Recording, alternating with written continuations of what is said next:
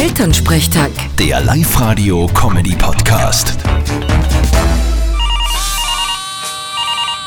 Hallo Mama. Grüß dich, Martin, geht's dir eh gut? Fralli, was gibt's? Du, jetzt habe ich gelesen, dass der Till Schweiger eine neue Freundin hat. Aha, ja, mag sein. Mir ist das wurscht. Ja, aber die ist 31 Jahre jünger als wir.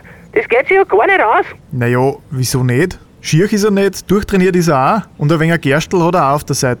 Ja, schon, aber das war halt ja im Verhältnis so, wie wenn der Papa jetzt der 28-Jährige hätte. Ja und? Was war er da falsch dran?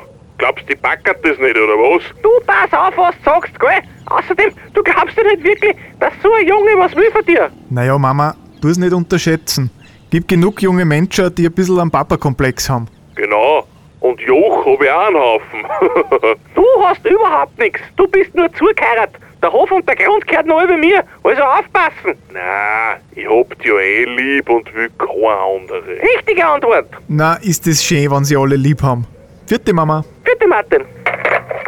Elternsprechtag. Der Live-Radio-Comedy-Podcast.